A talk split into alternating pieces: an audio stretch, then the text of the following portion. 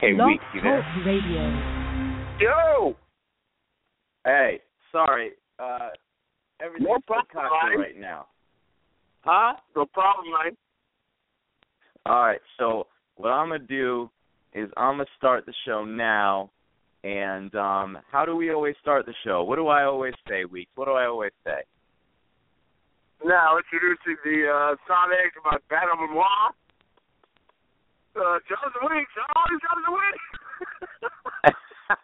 Jonathan Weeks. No, you're skipping ahead. Hold on. Okay. And we're going to start the show now. I'll start it like I used to start it back when the show started. Okay. Tonight is Wednesday, January 14th, 2015. You're checking in with your smoking nephew.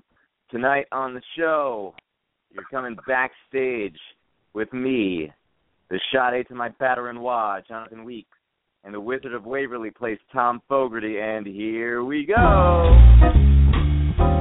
The great city playboys, they're always around to help build your hope up, then help drag you down. They'll leave you with nothing worth singing about. So now you're in, and now you won't bang out. The great city. And here is the Richter to my O'Brien, the Sade to my Batterin' Wah, Mr. Jonathan Weeks. Jonathan Weeks, how are you? Good.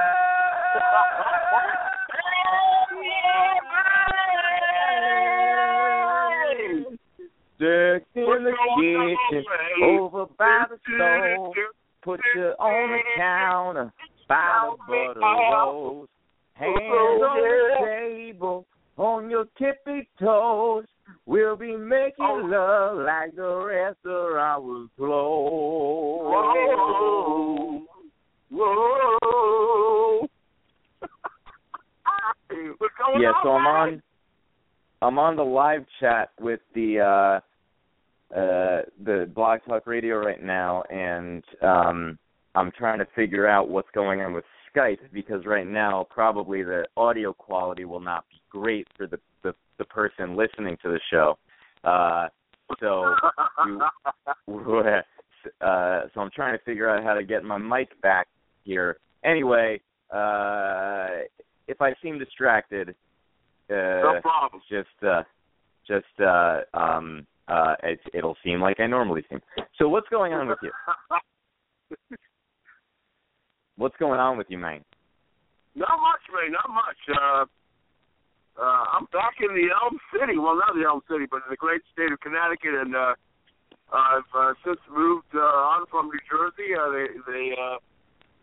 made the decision to actually work in an office with the same agency under Homeland Security, and I'm in Hartford now, but currently living at home in the great city of Hamden, Connecticut.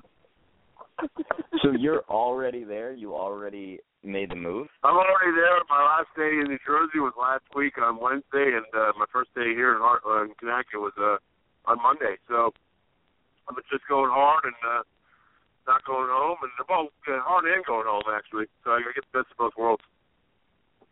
Yeah. Well, you know what I always say about best of both worlds. Oh, it's R. Kelly, great album. Great album. This is for my players down bottoms in the hustlers on 22. Single parent mothers in the hood that you I'm talking to. I know it's rough in the ghetto, but let me walk with you, talk with you. Oh, yeah. For the ones who put you down and said you wouldn't make it, but you still had the ground that came up out the basement. The memory of those that we lost is dedicated. We miss y'all. Oh, yeah. Yeah. Yeah. What? Are they friends anymore? What happened to that? Is who friends? Oh, they're still friends, right? Hey, are you having trouble hearing me? No, I can hear you. Oh, okay. I do not think they are friends. They attempted to tour together. It was a disaster. Oh.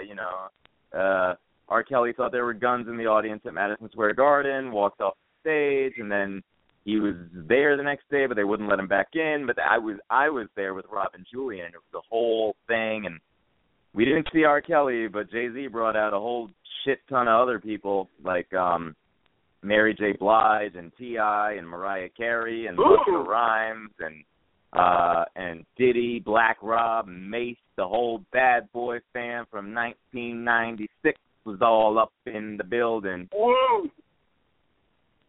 Like, whoa. Yeah. Only Jay could do that, you know, put together a show in, like, one day like that. And even the night before R. Kelly walked off stage, Usher was in the audience. And so people were, like, chanting for Usher to go on stage, and they wound up going backstage and downloading his, like, instrumental tracks or something. And then he came out and performed. And also Ja Rule was supposed to perform with R. Kelly, but he wound up performing Can I Get It with Jay instead. And, it, you know, so even when Kells walked off, Usher was right there to cover. You know what I mean? It was kind of a magical thing. That is pretty cool, actually. You got a concert that wouldn't have happened had he not walked off the stage. You know what I'm saying? I still would have rather seen R. Kelly and Jay-Z together than all those motherfuckers that they brought out.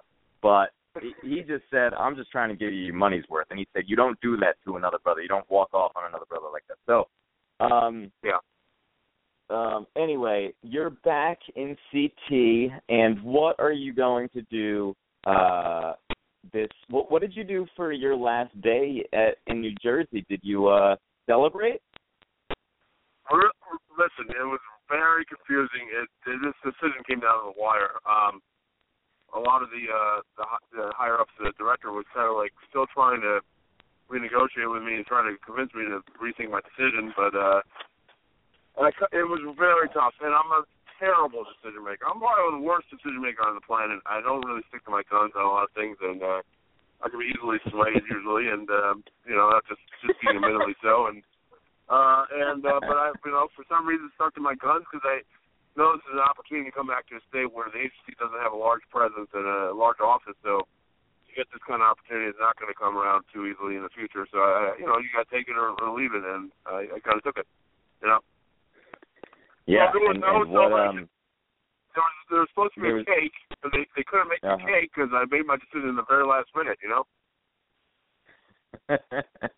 know? So let me ask you something. When you were going through this, when you were trying to make the decision to either stay in New Jersey or go home to your beloved Connecticut, and I told you to follow your bliss, did that have any effect on your decision? You know what? It does. Trust me. You know, when you're talking about me, I don't really block things out. So yes, it did. It had a large effect because a lot of actually everything pointed to staying in New Jersey, money-wise, time in grade, in terms of experience in the government, and even the job was kind of fascinating. But you know, family and friends, and hearing that comment, and you know, I didn't get too much input from other people because I was worried that it would influence me. And but you know, that definitely helped me, pushed me in the direction I think that I made the right decision. And yeah, it does. Trust me, it's not like I'm not that kind of person that doesn't listen to things. I listen to everything. That's the problem with you know, just my decision making ability, because that plays a role. It does. Everything plays a role. What did your friend call you? The yes man or something? Yeah, he calls me the co-signer. He's right. Co-signer. Yeah. Who calls you that? Josh Hopper? Yeah, how do you know that? Josh Hopper.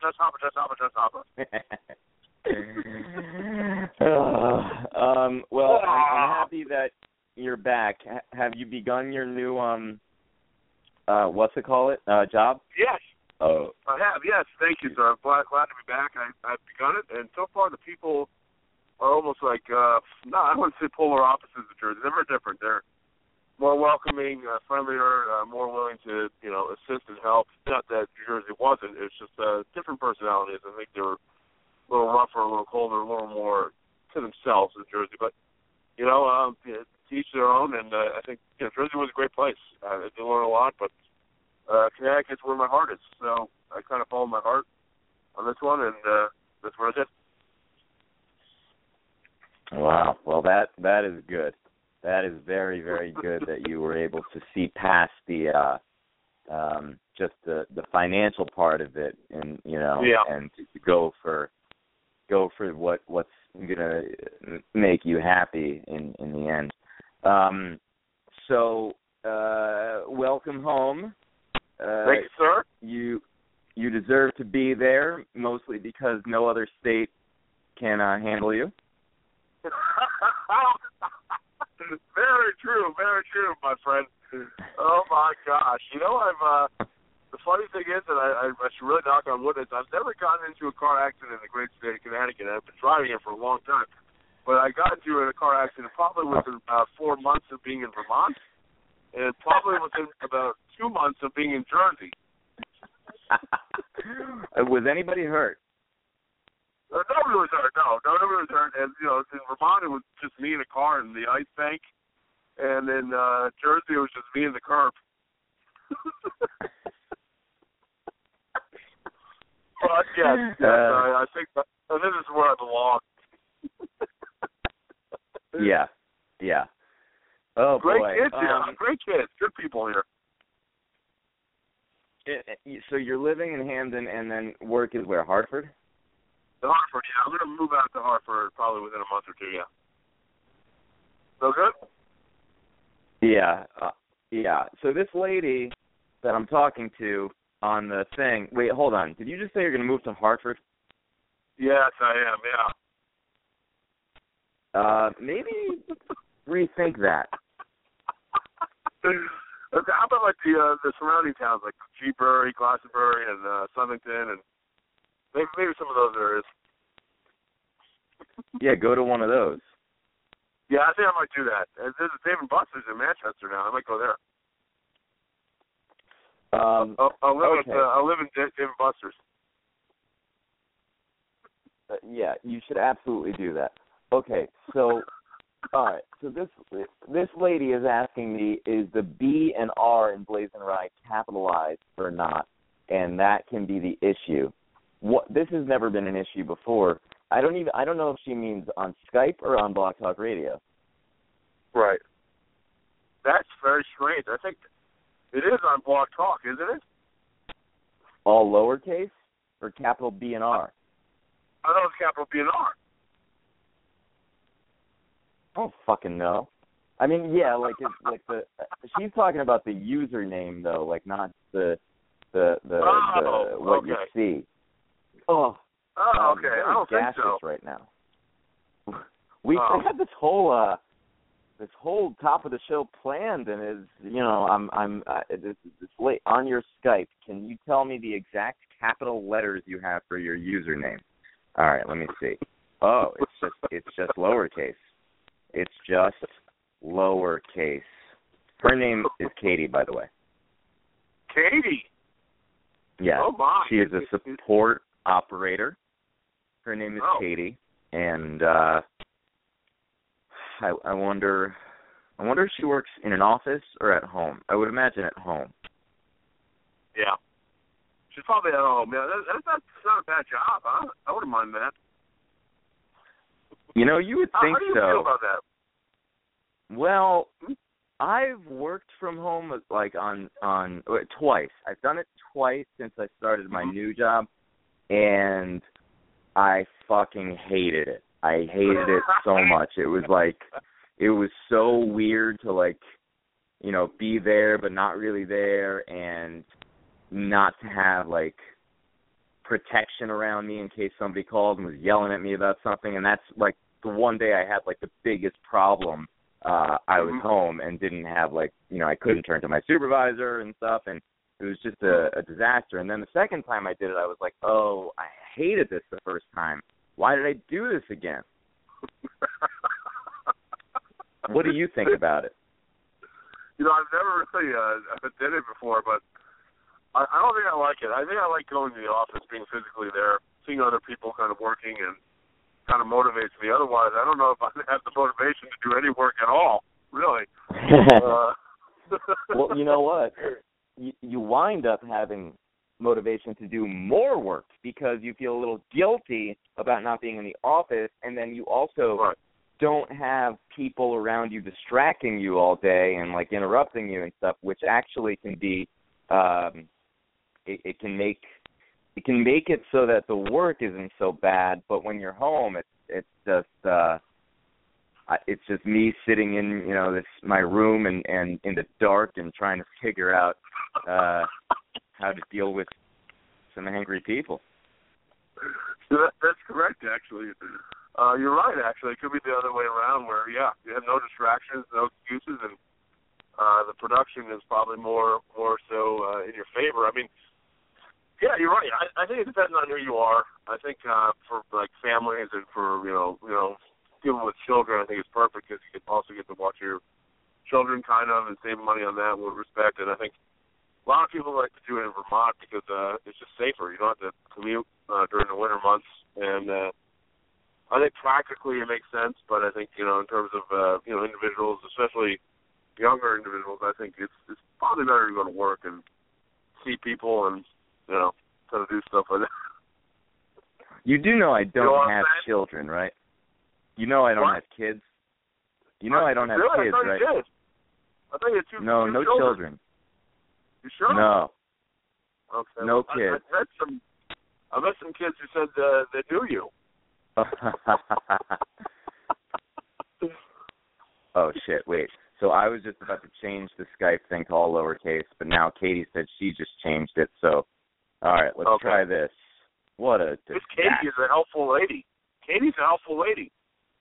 That is very true. She is a scholar and a Gemini. Is that the phrase?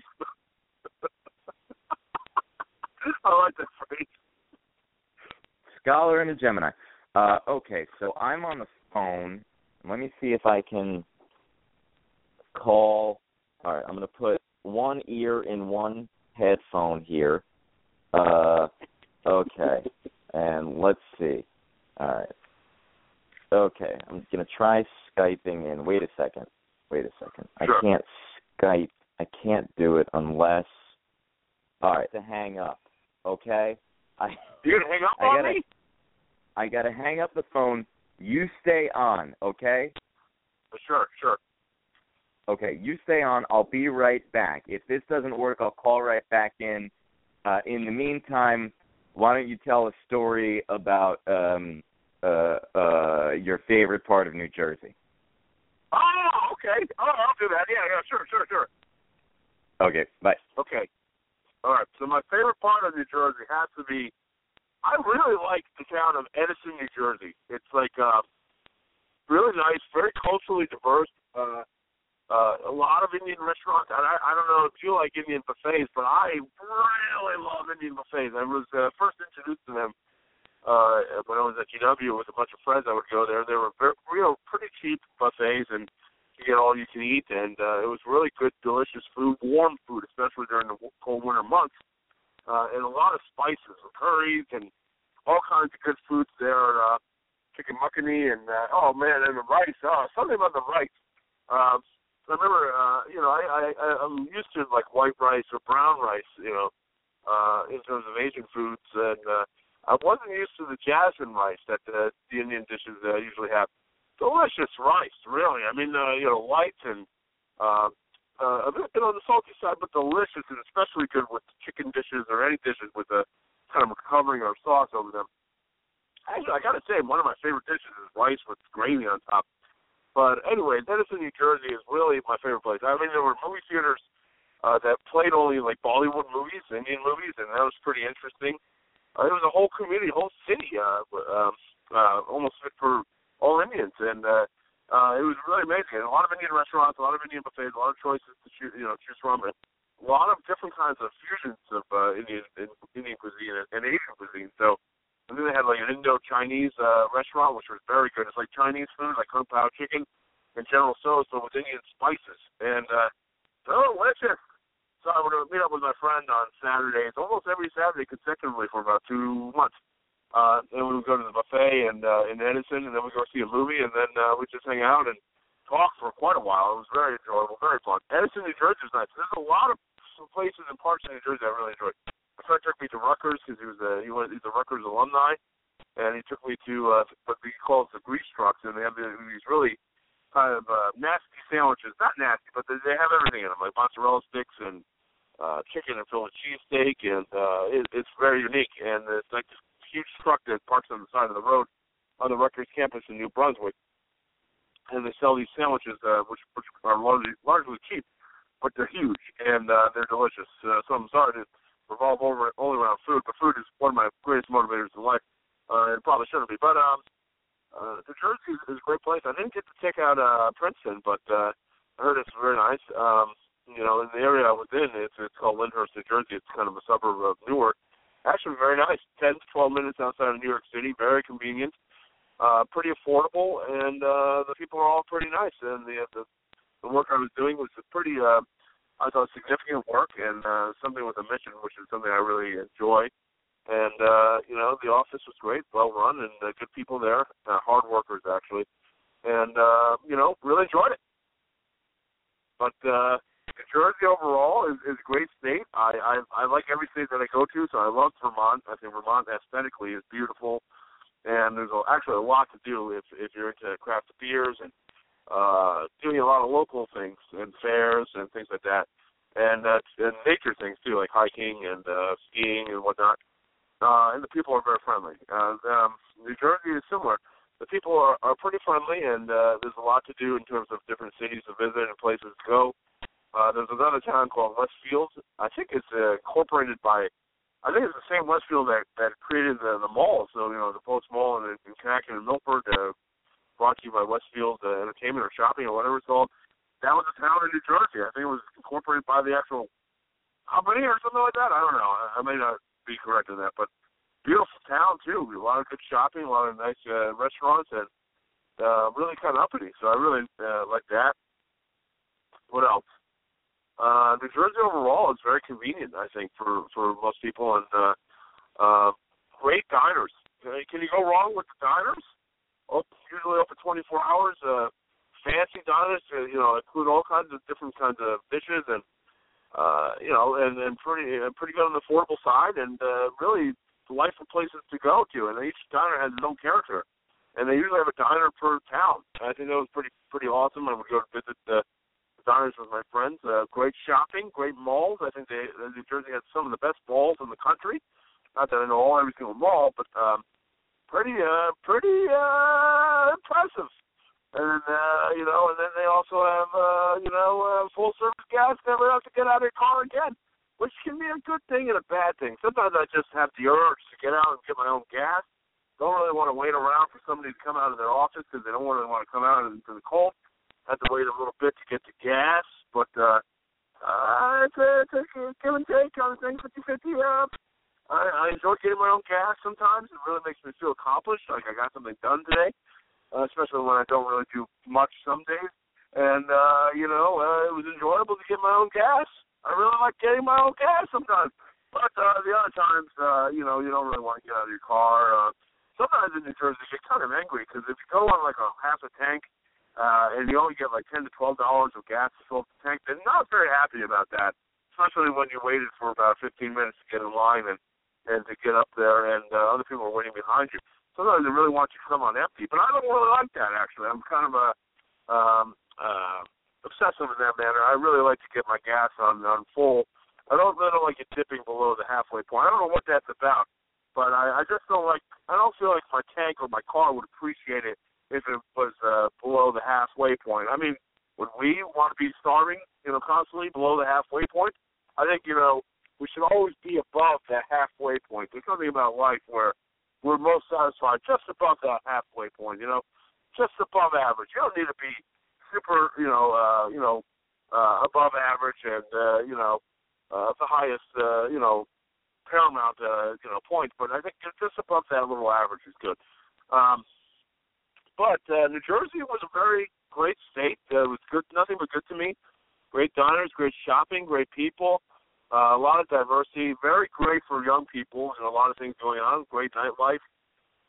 It's just a place that's really happening, and I think it gets bad rep from a lot of people, but I actually enjoyed Jersey and what it had to offer and its proximity to New York City and Connecticut as well. And I'm happy to call it, as a resident of Connecticut, a brother in the tri-state area, and proud to be, an ex-New Jerseyan, citizen or someone who lived there. So I'm proud of it. But great place, great kids, great people. Mr. Holmes. Hello? I don't know what happened to my Brian Holmes. But, I think I'll just keep going on. What else did I like about Jersey? Everything was pretty accessible. I think the Garden State Parkway is a great thing. I think it's easy to get access and to get on there. But one thing I didn't like was the tolls. There were a lot of tolls there. I mean, I really had to collect my coins and quarters. I had a lot of quarters. Quarters are plenty in my car. Just needed those quarters to get through that parkway, but to access it and to use it. But it's really a beautiful stretch of highway there to get through the great state of New Jersey. People kind of grow on you there in Jersey. At first, they might seem a little standoffish, a little colder, but their personalities grow on you because once they see that you're kind of a permanent fixture. And I think this is applicable to any place that you live. Over time, people will kind of notice you and permanent fixture there and kind of respect you in that manner. And I think that's a good thing. And, all we're looking for in life is to find a place call it home and be worthy of what we really expect in life. And, sometimes that takes a little time in discovering and in my pursuits, I really discovered that Connecticut's a great state, not because it's got the best so-and-so or the best, malls or the best things, but I think the people are really what I'm used to and what I expect out of a quality of life, and the people are great. They're very honest people. They're very down to earth. And the people that you can count on and rely on majority of the time. So I think I've gotten used to the people in Connecticut, especially in the New Haven area, and I like it. They're good people. A lot of transformation in New Haven, though. You got to say there's a lot more restaurants, a lot more bars and things like that, and really it's grown over the last 10, 15 years. Everything's right. So, I don't know where Mr. Holmes is, but maybe I should give him a call back. I don't know. I don't know what's going on here. But Jersey, it's a great place. I highly recommend visiting, if not living there and working there. Good people and a hard-working group as well. But, that's about it. All righty. Let me see about something. Hold on.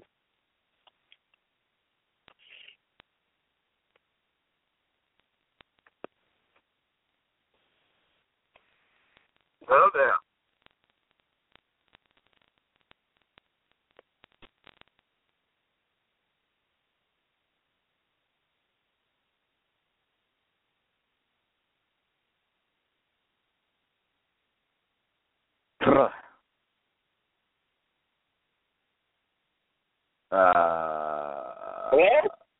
Hey, Weeks, you there? Yo, what's going on, man? Jesus Christ.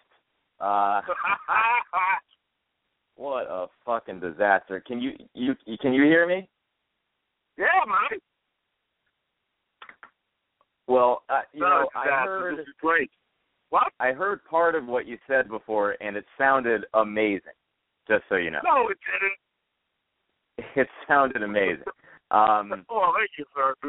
I was going on for I tried to go as long as I could. I really was running out of breath there. Well, we've done about 0% of the show so far, but you know what time it is? Oh,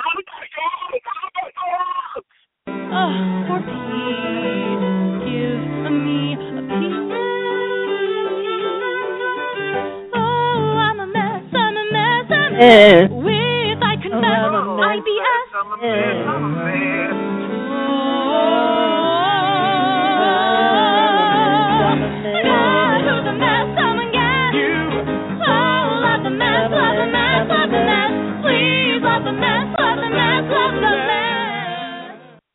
the fucking man. Oh, I'm a mess, I'm a mess, I'm a mess. Oh, I confess, I confess, I confess. Oh, I'm a fucking mess. It's the Wizard of Night. Thom Fogarty, tell me what's going on in your life. And don't let we nothing, but I was glad you finally came to life here, because what I was hearing on my end, waiting for the phone to get untangled, sounded like a beaver and a woodchuck going at it. Wow. What else is going on with you? Oh, nothing. The missus took off for Florida for 5 days, so it's just me and the dog. Oh, now what does she do down there? What do you mean? in Florida, what is she? Does she have matters to attend to? Yes, family.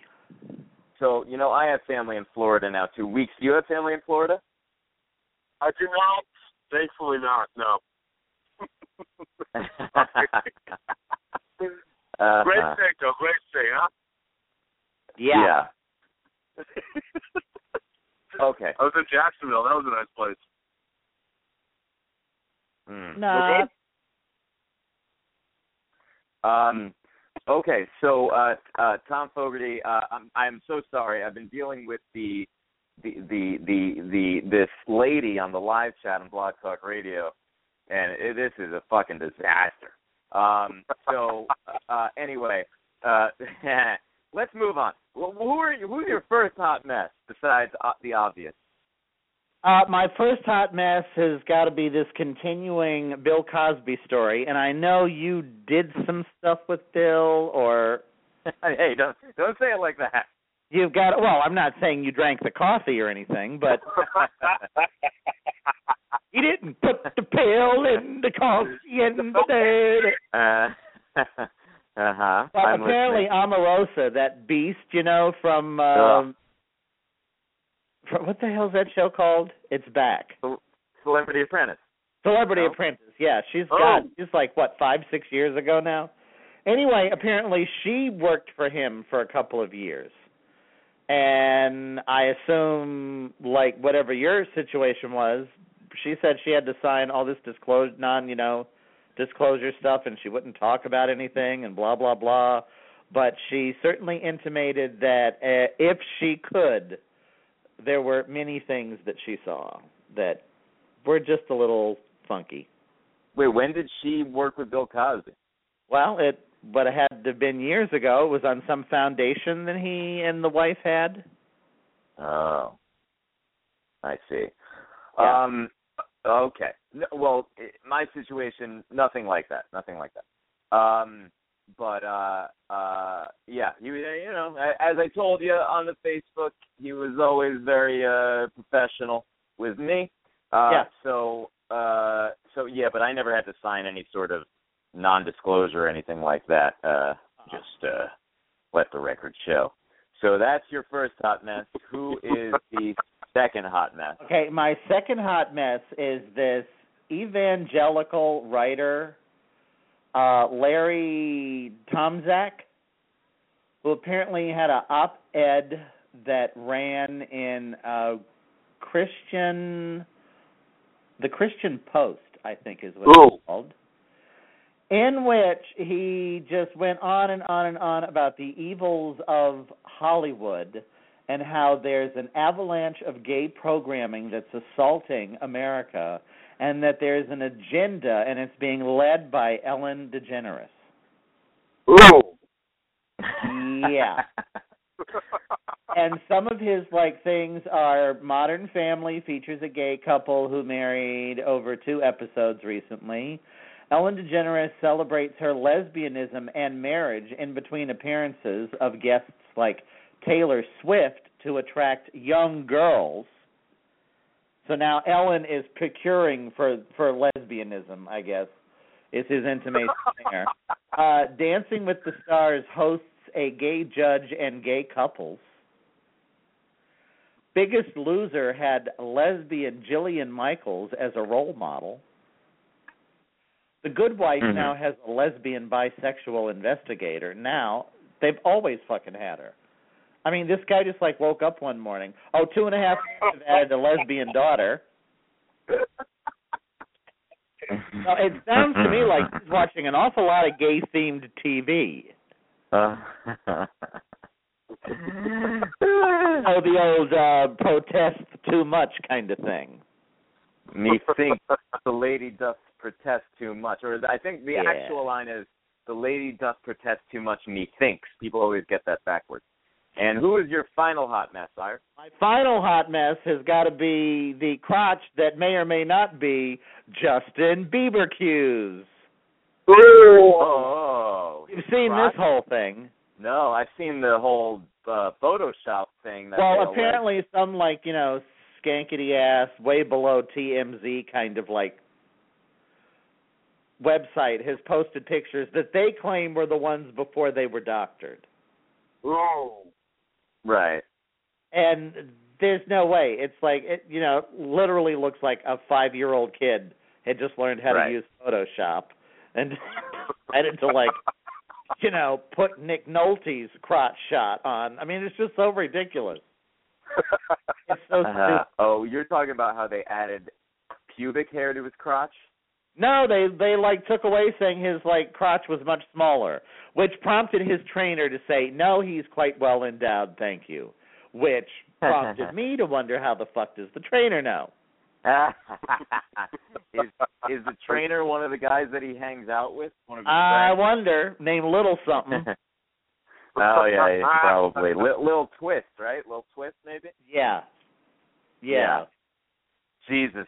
Okay. Well, Somalia. That has certainly been a mess, and all three of those hot messes, and I'm just going to say that Omarosa is the hot mess in that first one.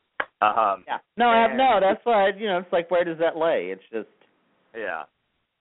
And let's go to the, what do we do next? The Adam Eve Toys, A-E. Yeah, don't you go and take a dump while we sit here and whistle?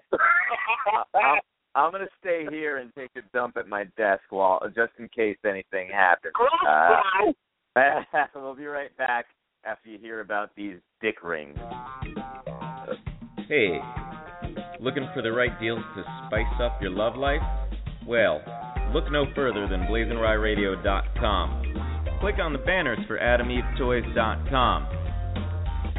Once you're there, you'll find vibrators, dildos, women's sex toys, men's sex toys, male masturbators, anal sex toys, kinky bondage, strap-ons, and a few of these featured products at the moment. You got Adam's Extension, a pleasure enhancer, A&E Vibrating Silver Bullet 2.0, and the Adam and Eve Ball Buzzer Penis Ring.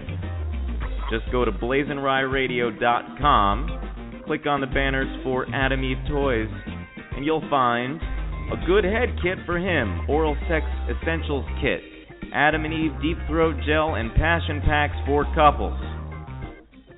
Trust me, you and your partner will be getting busy in no time. BlazinRyRadio.com. That is a pretty short ad, huh? I don't have time to pee within that time frame of that ad. That's right. All right, let us joke off. Is everybody lubed up? I'm trying, but for some reason my computer's frozen and I can't get to the screen. There we go. Oh, there you go. All right, I'm going to have... You got some out in there. Just went again. You got some serious connectivity karma going on with you tonight, Mr. Blaze. Yeah. Serious. Yeah. My computer came back. And now it's telling me it's loading. I'm gonna play this Alan Thicke intro. Here we go. Da da da da da da da da da da da da da da da da da da da da. Cue the strings and the horns. Ba ba ba ba ba ba ba ba. It was very catchy. You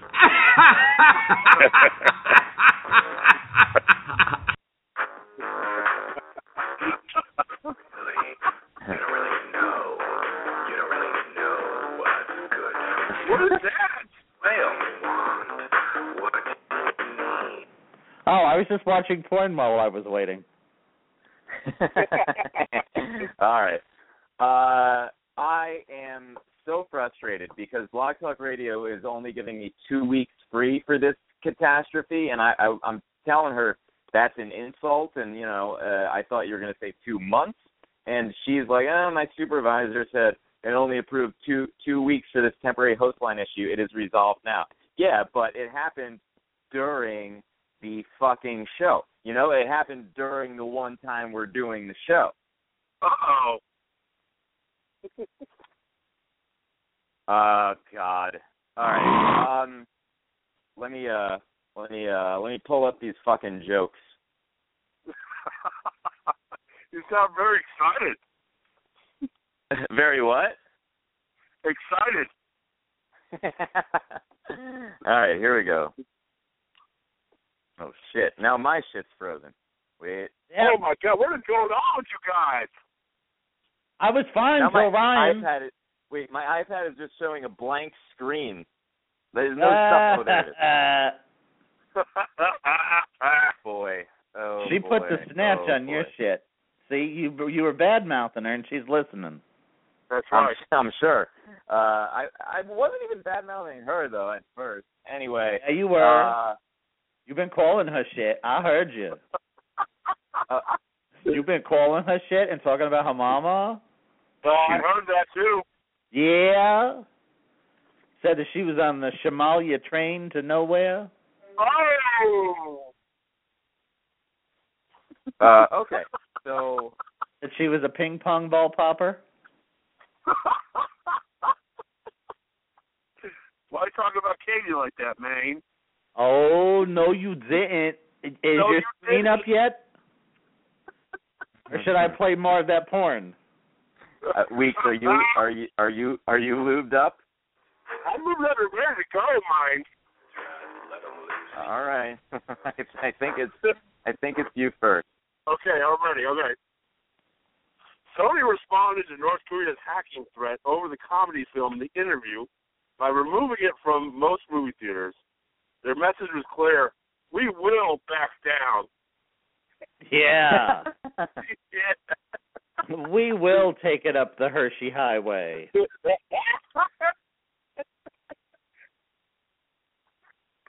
Oh, God. Okay. I'm leaving it at that. Mm. They're pulling the plug? Oh, God. Life support?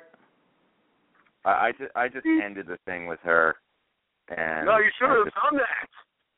No, I couldn't take it because I can't focus on these jokes, like these things that are full laugh and happy, and I'm all tense. So, Fogarty, continue us. I haven't seen recoiling like that since my dick when I saw Kathy Bates' nude scene and about Schmidt. Oh, you're talking about Sony. Yeah. Yeah. Yeah, turtle time. By any chance, did you guys see The Interview? The only thing James Franco has ever been worse in is a woman's vagina. Oh.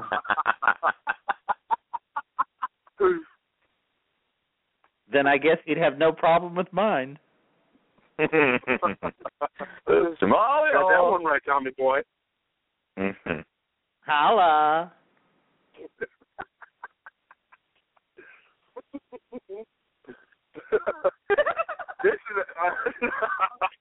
You know it's bad if we're both. You know it's bad if me and the wizard are skewing you. BlazinRy sent out an embarrassing tweet. Yo, why it gotta be black? No, I'm sorry. African American berry. Sorry. Sent out an embarrassing tweet from Twitter's ISO app, making it known that the tweeter was using an iPhone. I mean, it could have been worse. They could have been using a BlackBerry, right? Am I right or am I right? Uh-huh. You know it's iOS, right? Not ISO, bro. ISO app. I like that. I like ISO app. ISO app. John Boehner's old bartender once made plans to poison that bastard's drink, as voices in his head told him Boehner was indeed the devil. an evil orange monster like Boehner, I can totally see where he made the mistake. Those two last jokes were amazing. You say Boehner and I say Boehner. A judge dismissed assault charges against soccer star Hope Solo this week. In response, the famous athlete said, "Good, now get me out this bitch before I hurt somebody." That's right. That's right. And how the hell could you hurt somebody with salt anyway? Ooh.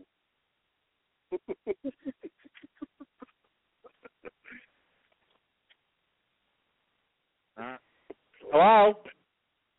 Recent tabloid reports suggest that Kristen Stewart has decided to give up acting for good.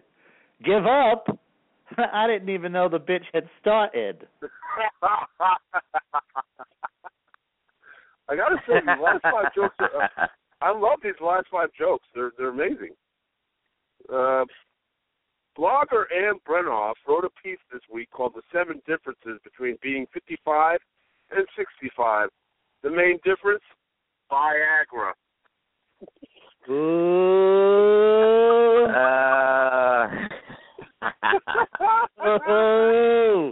It's time to see Alice. Shouting and shoving took place among police officers at the Patrolmen's Benevolence Association meetings in Queens last night when some cops questioned their leader, Patrick Lynch's hard stance against Mayor Bill de Blasio. Gee, I'm sure glad these are the guys that we rely on to protect us. You know what I mean, jelly bean? And y'all just keep turning your backs and shit, letting us know, make it real easy for all of us to know exactly who the fucking racists are. You're really helping me out there. You know what? And as long as you continue not to bust people for, jaywalking and maybe humming a tune while rolling a blunt on a front stoop in Brooklyn, it's a good thing, too. Keep that shit up. Oh, oh. Oh no. So Senator John McCain will return to Parks and Recreation for its maybe. Oh. I'm After a pork supplier violation, Chipotle stopped serving carnitas at many of its restaurants. Carnitas left Chipotle more quickly than a Chipotle burrito bowl leaves my anus. Gross, bro. Oh, you got the wrong bowl, bro. Fraud. And right? Finish us off. Make us come. Yeah. Pitt. Oh, this is going to make me come. Brad Pitt. Christian Bale. Damn. Ryan Gosling. Put down that rubber doll. Are set to star in the upcoming movie The Big Short. And I'll be right back. Excuse me.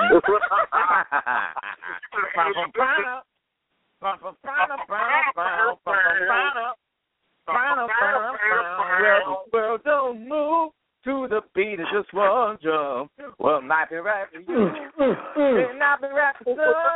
And it's born, he's a man of peace, and along come two. They got nothing but the hair. That's right. Suck it, baby.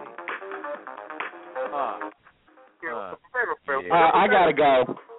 All right. Good night, Tommy. Good night. Can I come over there? Wait, he just hung up. What was that about? I gotta go. What?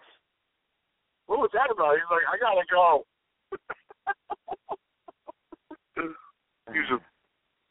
That was ridiculous. What's going on right now? I'm telling this lady, I went back onto the live chat and I said, I apologize for leaving the chat way too hot. Is that lady Katie? Yeah, that lady Katie, and she said, I do understand, thank you. The techs were working as fast as they could to get this issue resolved. And then I said, I didn't want to ruin your night, too. And I said, I deal with jerks like me, too. Okay. I don't know what she's going to say back to that. But, Jesus, Weeks, we really, this is like, we're at the fucking end of the show. I don't know. I feel like it wasn't a terrible show. It was a good show. All the stuff. The jokes were out of the park. Really? Because I thought they were particularly bad this week. I'm the complete opposite. I was reading all of them. I was like, these are really good jokes. These are jokes that can be on, like, Saturday Night Live or Dave Letterman. Thank you. That's a high honor and a high Gemini.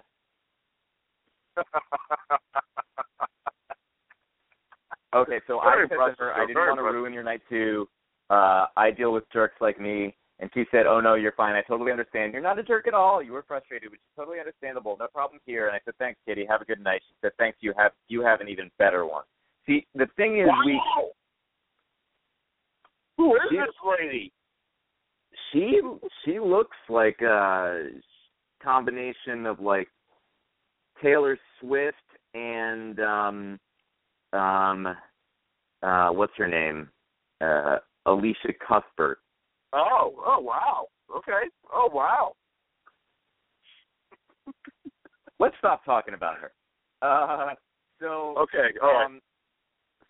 So, all right, all the shit that I had to tell you before, we'll just have to wait till next week, since it would take a while to discuss. So, no problem. I mean, I'm here in Connecticut now, so it's a lot easier to do the show. So, okay. I'm down. Whatever. Okay. Good. By the way, have you been to a Kmart store? I haven't been to Kmart in a long time, but I think they still exist, don't they? Yeah, well, Kmart is what happens when you combine all the dirt from Marshalls and all the dirt from TJ Maxx, and you put all that dirt together into one store, and then you have Kmart. I like that. I haven't been to TJ Maxx either in a long time. Or Marshalls. I really should get to those stores. I miss Bradley's. Remember Bradley's? Yeah. Anytime I hear about Bradley's, I think of Kathy DiStefano, former Mayor John DiStefano's wife, who said, why do I have to be a kindergarten teacher? I want a mindless job. I want to fold clothes all day. I want to work at Bradley's. I really enjoyed Bradley's. I also like Caldor's. Great store. What about Woolworths? Woolworths, that was a great store too. And if you ever ventured out into upstate New York, Crazy Eddie's was a good store as well. But the guy was actually crazy. I think he was a criminal. Right. Do you? Last week, January 5th was 1 year sober, bro. Congratulations, my friend. Are you kidding me? 1 year? Oh my God. Yeah, a year. Yep, January 5th. That's a huge accomplishment, bro. Congratulations. Thanks, buddy. Wow. And I wanted to go out and celebrate it with the New York bros, the bros that I met, at Syracuse, who are all here. And here's the problem I find with hanging out with college friends. The problem is that most of the friends that you tend to make in college are white. Actually, yeah, I agree with that. Right. So whereas if I tell my black friends from New Haven I want to go see Horrible Bosses, which stars white people, they're all down to ride. They all come with me. But then when I tell the white people I want to go see Top 5, the Chris Rock movie, it was really difficult to get anyone to agree, and it wound up being not even on my sober anniversary. It wound up being like 2 days later. Ross and I were the only ones who went, and that's how I celebrated, and it was pretty sad. But it was a great movie, and a lot of it actually had to do with AA and alcoholism and stuff, and Ross was like, did you know about this? This is perfect. This is crazy. I didn't know. I didn't know at all. And Ross is isn't he the Black Republican? So, but I saw Ross. Isn't Ross a Republican? Yeah, but he's not black. Oh, okay. All right. Okay. But I don't think he's. I don't think he says what political party he's associated with, although his leanings do tend to be towards the right, and I believe it's for fiscal reasons. Okay, so it's more like a libertarian. But I mean, that's a huge accomplishment, man. That's huge. Thank you. Very happy. I'm happy for him. Proud of you. That's a big thing. So when you come back here, we're gonna celebrate. It'll be late, but we gotta go out, do something, go see a movie. Get hammered, yeah. Get a chocolate milk. Yeah. On New Year's time, since I was probably 19 or 20 on New Year's Eve, and I did the same thing that I do every year. I went to my friend Kevin's place in Williamsburg, and the only differences were that it's a new place and that I was present. I was there 100%. Mm-hmm. I was not, inebriated. And when I took the train back at 3 a.m., I was waiting on the G train platform in Williamsburg, and the G train is an unreliable train in general, let alone New Year's Day at 3 a.m. So I'm waiting for like 35 minutes, and finally the train comes, and I am stone cold sober, surrounded by drunks, and and then when the train comes, everyone starts chanting, G-Train, G-Train, and, like, applauding and stuff. And the train ride experience back home sober on New Year's Eve and today is fascinating. So I get on the G-Train, and I'm sitting there, and what happens is this younger woman gets on the train with this older couple a couple stops after I get on. And I notice that I'm looking around before she even gets on, and all the couples that are there, all the couples that have just celebrated New Year's together are furious with each other. They're not talking to each other. They're one lady. I was between a lady and her man, and she kept, asking him to do something or whatever, and he kept going, just give me a second. I need a second. And it was super awkward. And then what happens is a couple stops later, this younger woman gets on with this older, crackhead-looking, Harley-riding-looking couple. And she was she barges on the train. She says, excuse me, I'm trying to re-amend this relationship, and these two have been together 20 years, and I'm just trying to get them back together. Jesse, how are you going to be with someone 20 years if you're not in love? I believe in love. And she goes on this, tirade about love for, 10 minutes straight. And she's saying, Jesse, hold her hand. And she's, saying stuff how are you going to be together for 20 years if not for the love? Is it just, I know it's not just for the sex. If it were me, I'd be there for the love and the sex. And then, people started laughing.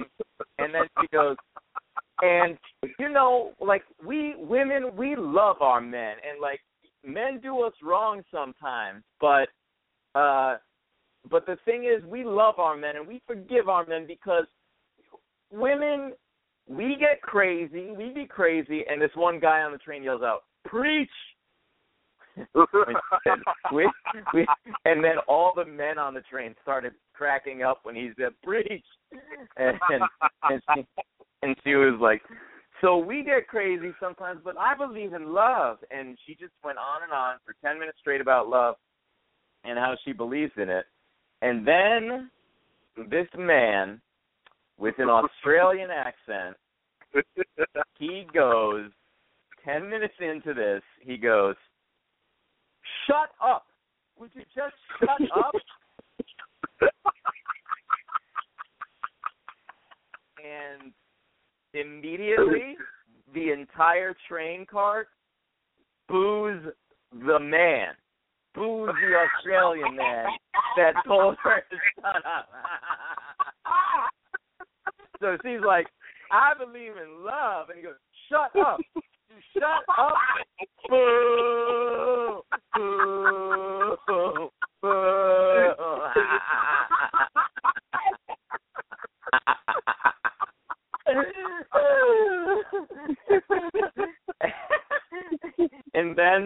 And then I thought she handled it really, really well, because she just goes like, "You don't tell me to shut up. You tell me to be quiet. You don't tell me to shut up. That's very rude. And like, does anyone here want me to shut up? I don't see anyone raising their hands." And it's true, no one was raising. And I think that people on that train, part of it was that they needed to hear it because they were all fighting with each other. Another thing was that I at least appreciated, and I think other people appreciated, that she was starting off 2015 in a positive way. And right, as annoying as it could be on any given day, this was kind of a different circumstance. And that by the time that guy came around with his negativity, ain't no one was having it. And so everyone booed the Australian guy. And then this guy says, "This is Brooklyn. This ain't Australia." And then and then this the woman who believed in love, she gets off the train, and as soon as she gets off the train, the old crackhead couple she was trying to get back together, they start arguing, they start going at it, and they're like, "All right, now that she's gone, we can talk." And they just start like fighting, and then they sit down and fight, and she's like, "Jesse, I don't want to fight with you no more. Jesse, get off at the next stop and go on the other side of the platform and go to your cousin's house. I don't want to fight no more." And he's like, "I want my respect. I need my respect. I don't want to fight no more, Jesse." And then they keep fighting, and then the tall Brooklyn guy who said this ain't Australia, he gets up as they're fighting, like gets up and stands in the middle of everyone on the train and goes, "Kumbaya, my lord, kumbaya." And when he does that, the old couple, I thought they were going to be pissed off at him, but the old guy, starts singing along with him and starts clapping along, "Kumbaya, my lord." And then the lady, she points at him and just goes, "Ha, ha, ha, ha, ha."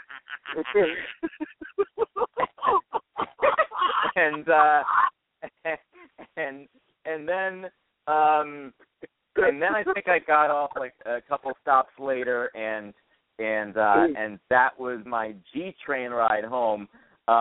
But it was a fantastic way to start off the new year. It is. It sounds like really magical. Actually, it sounds hilarious because it could have went wrong on so many levels. Like it could have actually gotten violent, or people could have really angry at somebody.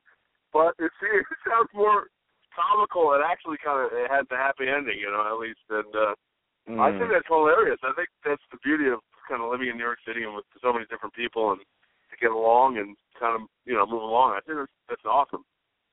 And being sober, seeing all the drunks, you know, interact is fascinating on New Year's. Yes. But by far my favorite part of that was "Shut up, would you shut up?" And this one girl yelled out, "That guy sucks."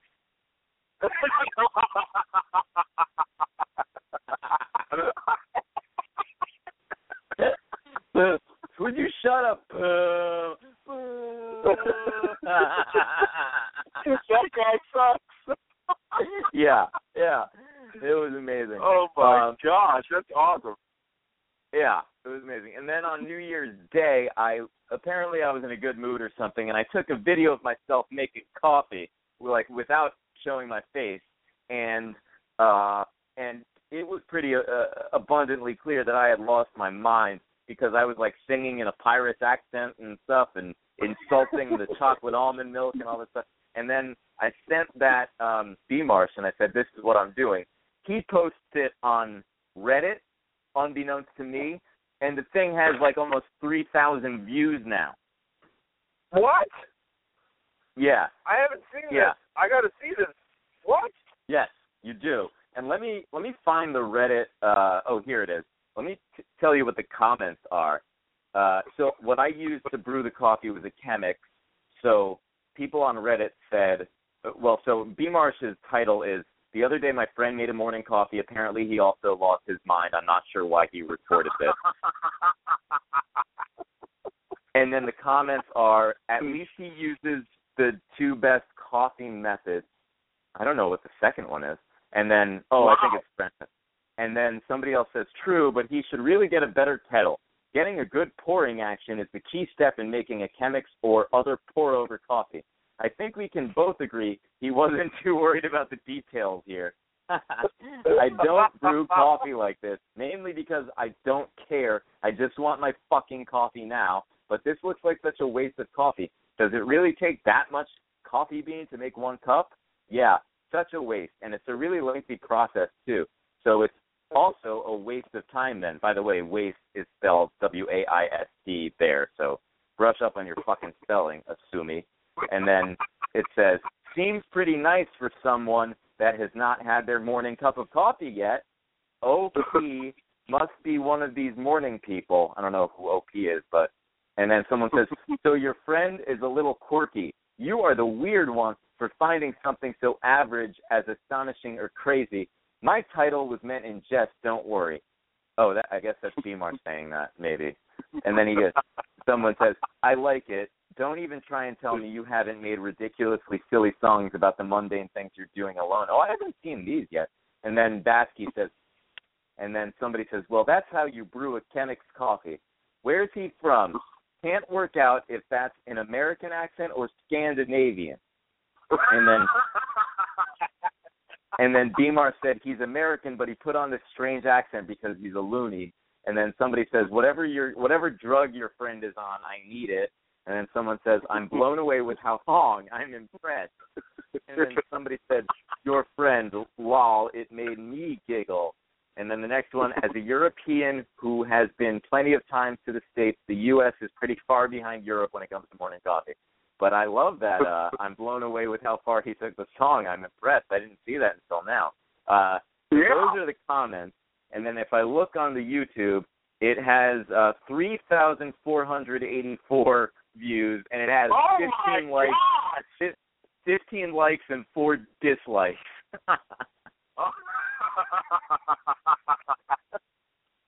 Oh my gosh! You're internet superstar there. I'm gonna check this video out. Yeah, I'll link it to you right after we get off the phone. And how was your New Year's Eve? Where were you? What did you do? New Year's Eve? I don't think I did anything. I think I fell asleep early. I talked to my friend, and that's about it. I don't think I really did anything. I was in New Jersey, but I didn't go home for it because I was scared of that traffic. Not much. Really, but it was good. Feels like a new year, new me, and new beginnings. What? Yeah, exactly. Which friend? Well, remember, Weeks, that every new beginning is another beginning's every end or something. That's right. It's closing time. Yeah. I know. You're right. Yeah, every new beginning comes from some other beginning's end. This is especially true in your case because you have like a beginning's end every 6 months. Very true. I was talking to my friend Richard Hakimian. Good kid. Hakimian? Yeah. And on what device were you talking to him? On your iPhone? I was talking on my iPhone, yeah, my 4S here. All right, using just the normal phone app, or were you on Skype or FaceTime? No, just talking on the phone now, and kind of wishing what happened here, and likewise, and it was good it was great to see him a lot, because I was there for like 3 months in Jersey, and we saw each other almost every other weekend, and it was really fun. He was a college friend, and is one of my Isn't he friends with Joe Gorski? Gorski was one of my high school friends, but we've since fallen off big time. He was he's married as a child, and he lives in West Haven now. He has a child? Good kid, though. He has a child. Yeah, he's a good kid. But, you know, we've grown apart, basically. And, you know, we're still friends, but not like we used to be. That was something else. That was for the history books. You know what I thought the other night was last night.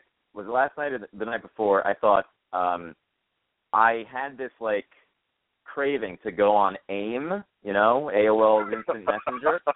And so I texted Joanna Cunningham, who used to be Cresswell, and because she and I had so many, like, lengthy AIM conversations. And I told her, like, I think I want to get on AIM. And I was like, we should get on. And so she was like, okay, I'll get on after I finish this quiz. So then I like, of course, I don't have, like, the app or anything. So I go on AIM.com and I sign in there. And first I sign in as BlazinRy. And then she was, and I said, I'm on. And she goes, OMG, on Back to Good 5. And I was like, oh, my God, let me get off BlazinRy and go on Back to Good 5. And so I signed off BlazinRy because that was more like senior year of high school and college days or whatever, but Back to Good 5 was like, that was fucking old school high school. So I got I got on there, and Joanna and I talked, and she wasn't on Have to Love. She should have been on Have to Love, but she was just on her name, I think, through Facebook or something.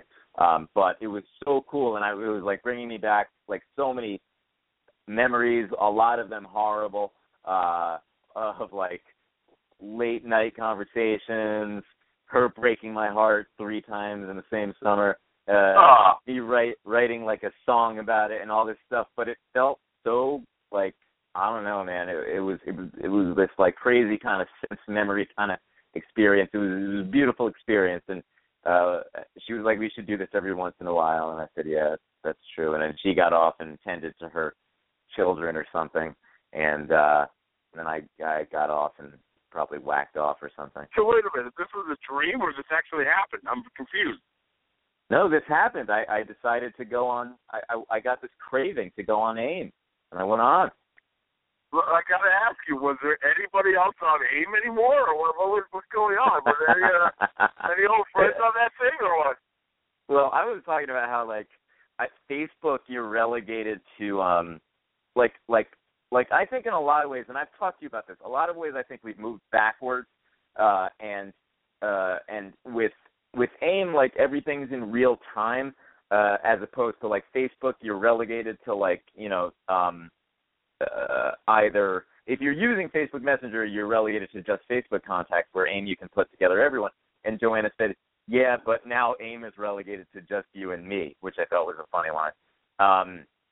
But it was just me, her, and Charles. Charles's, like, screen name was on, but I doubt that he's actually, like, used it in years. You know what? You made me really nostalgic about AIM. I remember I used to have conversations on AIM for, like, hours.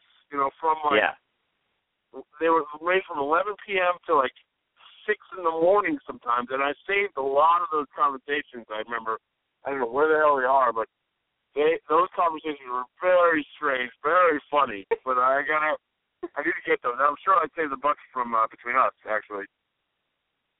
Yeah, I was thinking, yeah, we must have a bunch of, between Back to Good 5 and Mango 1467. That's right. I want to go look them up and maybe post them on Facebook. Okay. All right. Well, I remember we had a whole conversation about Martin Bashir. Remember that? I was losing my mind. I was like, Basher. I mean, it was ridiculous. Jail time or bash her. Martin Bashir is a bastard. I still don't really understand what you meant by that. Can you explain it? How the hell do you remember that? Oh my God. How can you forget? I feel like you remembered it just a couple months ago. You're just having a... No, you're right. No, I'm out of it. I did remember it. Wow. That was a whole, like, at least 3 or 4 hour conversation about Martin Bashir. Remember that? Yeah, after Michael Jackson died, it was terrible. It was terrible, and he made terrible comments. And yeah, I'm gonna look up some of those conversations. Those are amazing, my friend. Agreed. All right, what's your favorite scene of season? Boom. My favorite scene is she's the main man picture of Maine to Pines Lane. It's got to be when she plays a recovering patient with Lou Gehrig's disease, and actually she's phenomenal in it. And it's she plays this patient, and here goes she. It's a very small conversation between her and her doctor. We've got to tell everybody. We've got to remind them. We've got to remind them how good it is. How good what is, Leonard? Read the newspaper. What does it say? It's all bad. It's all bad. Forgotten what life is all about. They've forgotten what it is to be alive. They need to be reminded. They need to be reminded of what they have and what they can lose. What I feel is the joy of life, the gift of life, the freedom of life, the wonderment of life. And that's my favorite scene. And she's the main man feature, man the face, man. Very good, very good. What is that? That she's the main colon what? That's Colon Awakenings, featuring Robert De Niro and Robin Williams.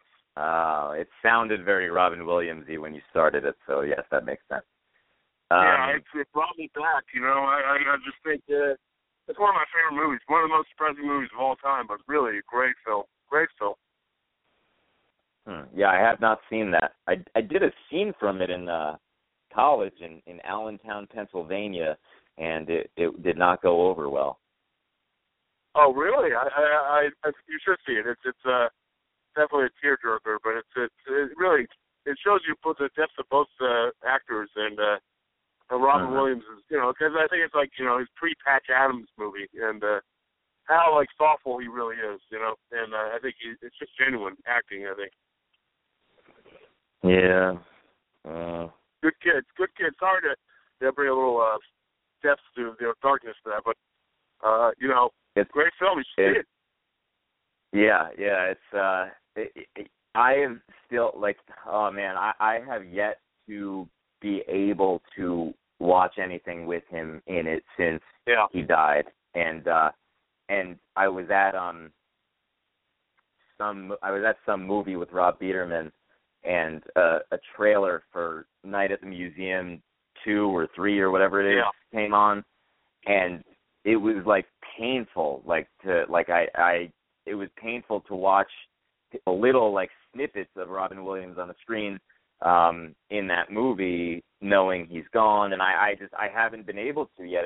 It's still like I still haven't gotten over it, or I don't know if I will, and it's crazy. And I know my dad was a big Robin Williams fan. I haven't talked to him about that yet, and I don't know how he took it, but I can't imagine well, and It's just anytime I think about it, I'm still in shock, Yeah, no, I'm the same. I'm not even at like the stage where you say, "Oh, it's such a shame that we lost him." I'm like at the stage of disbelief, like you said, with Night in the Museum. I refuse to even watch it because it isn't the same, and it never will be. And I don't think there's anybody you can even compare to Robin Williams. I think we just lost such a great person, not even a talent, just a great person. And his movies were really thoughtful, and I don't think, we'll ever see movies like that again. I hate to be such a downer, but, if you watch those movies, they're just genuine films. I think he actually really believed in this kind of stuff, and, to lose somebody like that is just, I don't think you ever get back, unfortunately. Yeah, and that's what people who knew him say is that as incredibly talented and funny as he was double that in terms of how generous he was. So he did actually seem like, somebody was imitating him and saying like he was always like, "What do you need, Chief? What can I do for you, Chief? What do you need? Well, I'm there," or whatever. And he was just always willing to help out his friends and people in need. And I remember after 9/11, he was in line with everyone else to donate blood and making people laugh and stuff. And and I heard that my acting professor in college, Craig, said that while Robin Williams with his stand-up is very he's like, you know, the king of improv. When it comes to his acting, it's like the opposite. Like everything is very meticulous and thought out and stuff, and it's not like similar to his comedy, which is interesting. Yeah, that is. He was you know, well-rounded, and you know, although I think even his comedy was a lot of improv. I mean, just that stream of thought. I don't think that ever can be replicated. That guy was like going a million miles an hour. I just don't think. It's just, you know, when we think about, you know, we talk about practice and make it perfect, but, you know, some people are just so unique in the world, and, you know, it was almost like it was meant to be. He was meant to be an entertainer, I think, you know, and some people are just like that, and, you know, I think, you know, when I see those movies, I'm just like, you know, it's not going to be the same. There's not going to be movies like this again, but, you know, we have to cherish what we have, and, you know, I highly recommend Awakenings. I think that's a phenomenal film. It's a tough film to watch because it's too real in a lot of ways, and I think that's what Robin Williams was. He was, you know, it didn't take a suicide to know that he was really kind of a troubled person, and you know, I think you know, and it's just so human. And I think that just makes him even better. You know, in a lot of ways, to be positive about it, you know. Is what? Good kid. Yeah. Yeah. Well, I'll have to, I mean, you're suggesting a difficult movie first. I can't even get through a clip on Night at the Museum without getting, you know, miserable. I know. Somehow ease my way back into it. But yeah, I remember like just after he died and like Mrs. Doubtfire was on TV when I was home, and me and my mom just turned to each other with like the saddest expressions on our faces. And oh man. Okay, so my favorite scene in She's Mine, I Was Mine, is it's from I'm not sure if you've heard of the movie, but it's called Precious, based on the novel Push by Sapphire. No, I have not heard of this movie before. No. Okay. Well, Amanda Bynes plays Tyler Durden, and and here's my favorite scene. It's a monologue, actually. She plays a great Durden. She goes, "Welcome to Fight Club. The first rule of Fight Club is you do not talk about Fight Club. The second rule of Fight Club is you do not talk about Fight Club. Third rule of Fight Club, if someone yells stop, goes limp, or taps out, the fight is over. Fourth rule, only two guys to a fight. Fifth rule, one at a time, fellas. Sixth rule, no shirts, no shoes. Seventh rule, fights will go on as long as they have to. And the eighth and final rule, if this is your first night at Fight Club, you have to fight.